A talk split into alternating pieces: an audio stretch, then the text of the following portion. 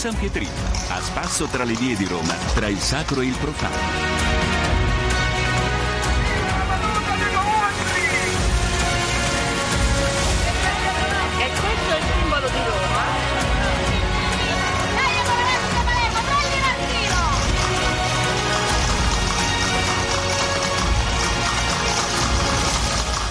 Bentrovati da Eliana Storri al nostro appuntamento del martedì con Roma. Oggi in una Roma legata alle vicissitudini, le intraprendenze e le sensibilità architettoniche e artistiche dei vari papi. Lo facciamo attraverso un libro, Andare per la Roma dei papi del professor Giovanni Maria Vian, storico e giornalista, ordinario di filologia patristica e letteratura cristiana antica alla Sapienza, già direttore dell'Osservatore Romano professore, benvenuto. Grazie dell'invito, molto volentieri torno alla Radio Vaticana con moltissimo piacere. Professore, è un nostro piacere entrare nella storia con lei e io ricordo subito che il libro è edito da Il Mulino per la collana Ritrovare l'Italia. Professore, gli aspetti da considerare e di cui lei ha scritto sono davvero molti. Inizio subito con il chiederle circa la scelta di Papa Francesco di vivere a Santa Marta e non al al Palazzo Apostolico?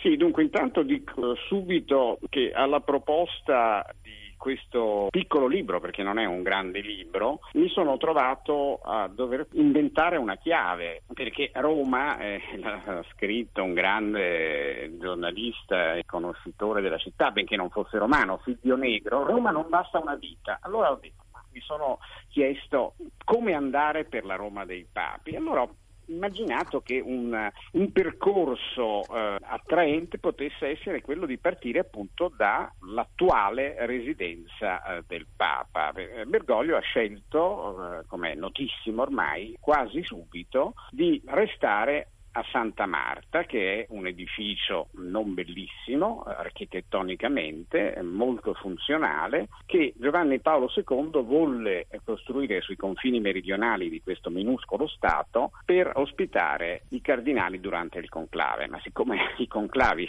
la, eh, si può fare una battuta, si tengono ogni morte di Papa, sì. per eh, impiegare questa residenza la si è aperta a alloggio per eh, accoglienza. Diversi, sì, eh, per, per, l'accoglienza, ma stabilmente per la residenza di eh, funzionari che lavorano in curia, soprattutto in segreteria di Stato. E il Papa, quando, cioè il Papa, sì, il Papa appena eletto, Papa che non frequentava Roma tantissimo, eh, si è trovato bene e soprattutto all'idea di dover trasferirsi nel, nell'appartamento papale al terzo piano del palazzo di, disegnato da Domenico Fontana alla fine del Cinquecento, eh, si è trovato imbarazzato perché ha immaginato che questo lo allontanasse troppo dai contatti ai quali lui è sempre stato abituato. Nella sua precedente diocesi, come ogni tanto ama eh, dire, lui viveva nell'arcivescovado di Buenos Aires, ma in pochi locali, soprattutto girava molto per questa megalopoli, perché Buenos Aires è una megalopoli ed è opportuno ricordare che questo Papa è il primo, primo Papa a tanti primati, primo americano, primo gesuita, primo non europeo dopo 13 secoli, ma è anche il primo Papa che viene da una megalopoli, quindi da una forma di città contemporanea. E lui per Buenos Aires girava moltissimo. È chiaro che il Papa, per ragioni eh, di organizzazione, di sicurezza, non può fare altrettanto, anche se amerebbe farlo, ogni tanto lo fa, girare per Roma. Allora ha pensato che vivere in una residenza meno lontana, meno isolata da, diciamo dalla gente in generale, poi eh, si potrebbe eh, distinguere, eh, fosse la scelta più opportuna. E di fatti vive in, questa, in una, una serie di eh, stanze, ma eh, come i suoi coinquilini, che sono appunto eh, soprattutto eh, monsignori della segreteria di Stato e altri funzionari che lo, che lo, servono in curia, che servono la curia, servono la Santa Sede. Ed è anche... E questa è stata la scelta.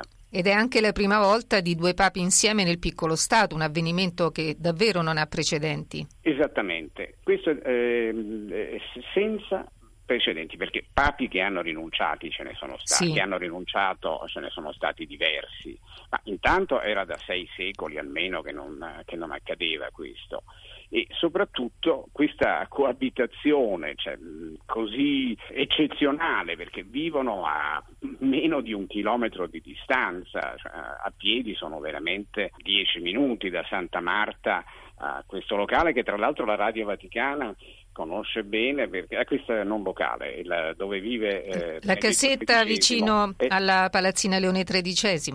Esattamente, era una, una piccola casa sorta alla fine di mura antichissime che hanno avuto varia destinazione, tra l'altro appunto uffici della radio, eh, uffici della radio per qualche periodo anche residenza dei gesuiti a cui la sì. radio era affidata. Sì, lì Poi, in quella durante... casetta hanno vissuto padre St. George, che è stato il fondatore del programma Studio A della Radio Vaticana, il programma musicale. Che conosce bene. Esatto. Bene. E ci ha vissuto padre Tucci, poi cardinal Roberto Tucci, quindi sì, è stata l'abitazione di diversi gesuiti. Prego, professore. Poi eh, appunto, questa, lei ha una memoria perché eh, so che lei ha, ha lavorato proprio a pochi metri di distanza, la radio aveva appunto questo studio A, forse meno di 200 metri da, da quella sì. che attualmente è, la, è, chiamato il monastero, il monastero Mater Ecclesia. Perché monastero? Perché Giovanni Paolo II a un certo punto del suo lunghissimo pontificato volle che nel, nel recinto di San Pietro, un'espressione di Benedetto XVI, ci fosse anche un luogo di preghiera dove potessero vivere una, una vita soprattutto momento di raccoglimento, di meditazione, di preghiera dei gruppi di religiose, suore, monache, evidentemente con una turnazione per eh, non privilegiare nessuno di eh, questi, dei tantissimi ordini religiosi femminili che, che esistono. No? Mi pare fosse una turnazione ogni due anni verso la fine del pontificato, adesso guardando con gli occhi, col senno di poi, poi. Esattamente. Nel 2012, nel, in autunno, a un certo punto cominciarono dei lavori e eh, si disse che eh, si stava restaurando eh, il monastero chiamato Mater Ecclesiae, no, è un titolo che il concilio volle, eh, Paolo VI e il concilio vollero eh, per Maria, la madre della Chiesa. Si pensava, dice, beh, una vecchia casa ha bisogno di essere restaurata, ci andranno altre altre monache. E invece poi tutto si capì quando ci fu eh, la rinuncia, anzi l'annuncio della rinuncia è l'11 febbraio del 2013 di Benedetto. e poi eh, sì, di Benedetto XVI, un gesto clamoroso ma non inatteso. Il Papa eh, fissò eh, l'11 febbraio la fine del suo pontificato alle 8 di sera del 28 febbraio e nel pomeriggio di quel giorno si trasferì a Castel Gandolfo perché i lavori ancora non erano ultimati, ci vollero ancora alcune settimane e poi dal maggio di quell'anno è tornato in Vaticano. Appunto lui ha detto nel recinto di San Pietro. E un dettaglio interessante è che non, non, si è più mosso. È noto che Benedetto XVI eh, ama molto Castel Gandolfo, ma non c'è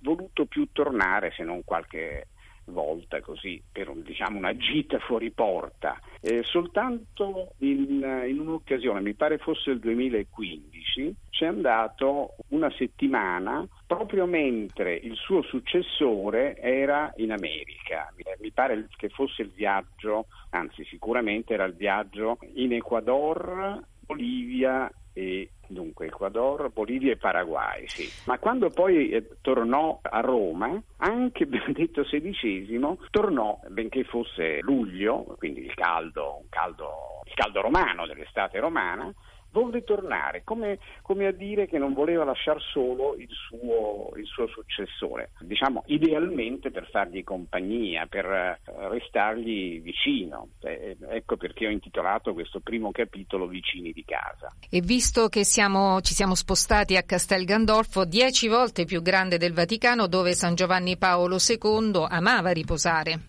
Sì, tanto che lo chiamava eh, scherzosamente Castel Gandolfo il Vaticano II, faceva il gioco di parole col concilio. Poi c'era il Vaticano III purtroppo perché il Gemelli. Il Vaticano III era Gemelli esattamente perché dall'attentato in poi con tutti i guai di salute che ci ha avuto, le operazioni, era, è diventato un abitué anche del, del, Policlinico che quando fu fondato all'inizio degli anni 60 fu eh, costruito era il, più, era il complesso ospedaliero più all'avanguardia in Europa.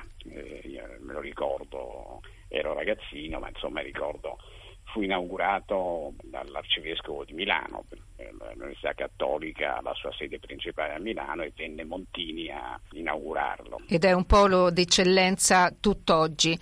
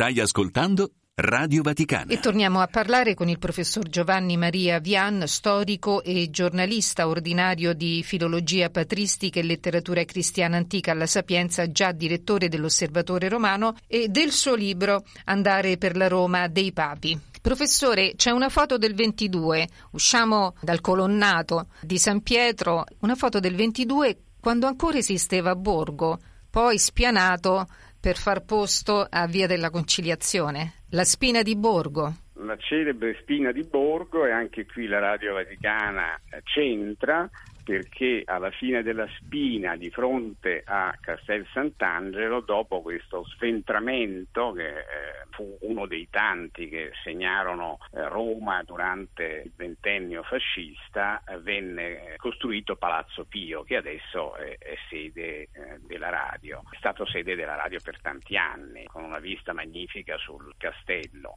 E questo sventramento eh, e l'apertura di Via della Conciliazione è un nodo eh, dibattutissimo. Certo, ha rovinato un po' la, la, prospettiva di San Pietro. Bernini non sarebbe stato contento perché prima del, degli anni 30 appunto a San Pietro si arrivava tramite attraverso i vicoli. Dedalo, eh, attraverso i un dedalo di Viuzze, Borgo è proprio una città nella città, eccentrica rispetto a, al centro storico, è inevitabile il gioco di parole, perché appunto San Pietro è oltre Tevere e oltre Tevere, quindi eh, si attraversava Ponte Sant'Angelo, che era uno dei pochissimi ponti di Roma, e si entrava in questo, in questo piccolo villaggio che poi appunto diventa un quartiere, eh, diventa un rione, un rione di Roma e fino agli anni 30 permetteva la sorpresa e permetteva che chi arrivasse si trovasse di fronte a questo straordinario abbraccio. Improvvisamente si usciva da un vicolo e, e, ci si trovava davanti a questa maestosità, a questa grandiosità della Basilica di San Pietro e dei colonnati. Perfettamente, perfettamente, che è un disegno, un progetto eh, certo realizzato magnificamente da Bernini, ma voluto da un papa, da Alessandro VII, siamo a metà metà del Seicento, Fabio Chigi, e il Papa è uno dei grandi edificatori di Roma, ce ne sono stati diversi. Lui proprio lo concepisce e c'è un appunto conservato nella Biblioteca Vaticana, probabilmente proprio eh, del Papa con uno schizzo, dove è annotato che le due braccia anzi bracci al maschile del colonnato, che sono quelli che congiungono appunto questi due eh, semicerchi alla basilica, sono come due braccia che si allargano per accogliere i fedeli, cioè i cattolici, ma anche gli eretici, gli altri cristiani, e gli infedeli, cioè i credenti di altre religioni, allora non si usava questi termini. Insomma, l'abbraccio della Chiesa di Roma al femminile, anche se poi viene...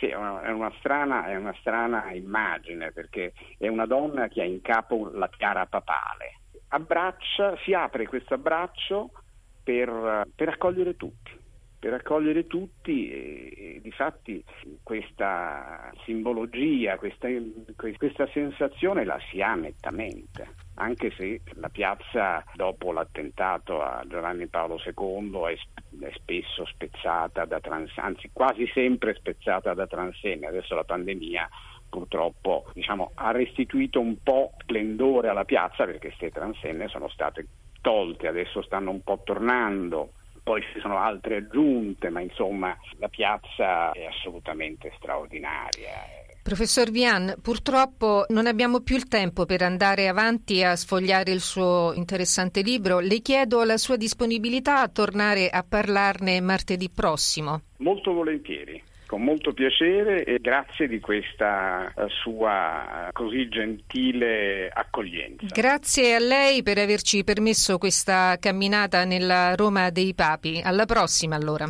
A Bologna, ascolta Radio Vaticana sulla tua radio digitale DAB e su app per smartphone e iPad. Quindi appuntamento a martedì prossimo. Il San Pietrino termina qui. Da Eliana Astorri, un buon proseguimento di ascolto.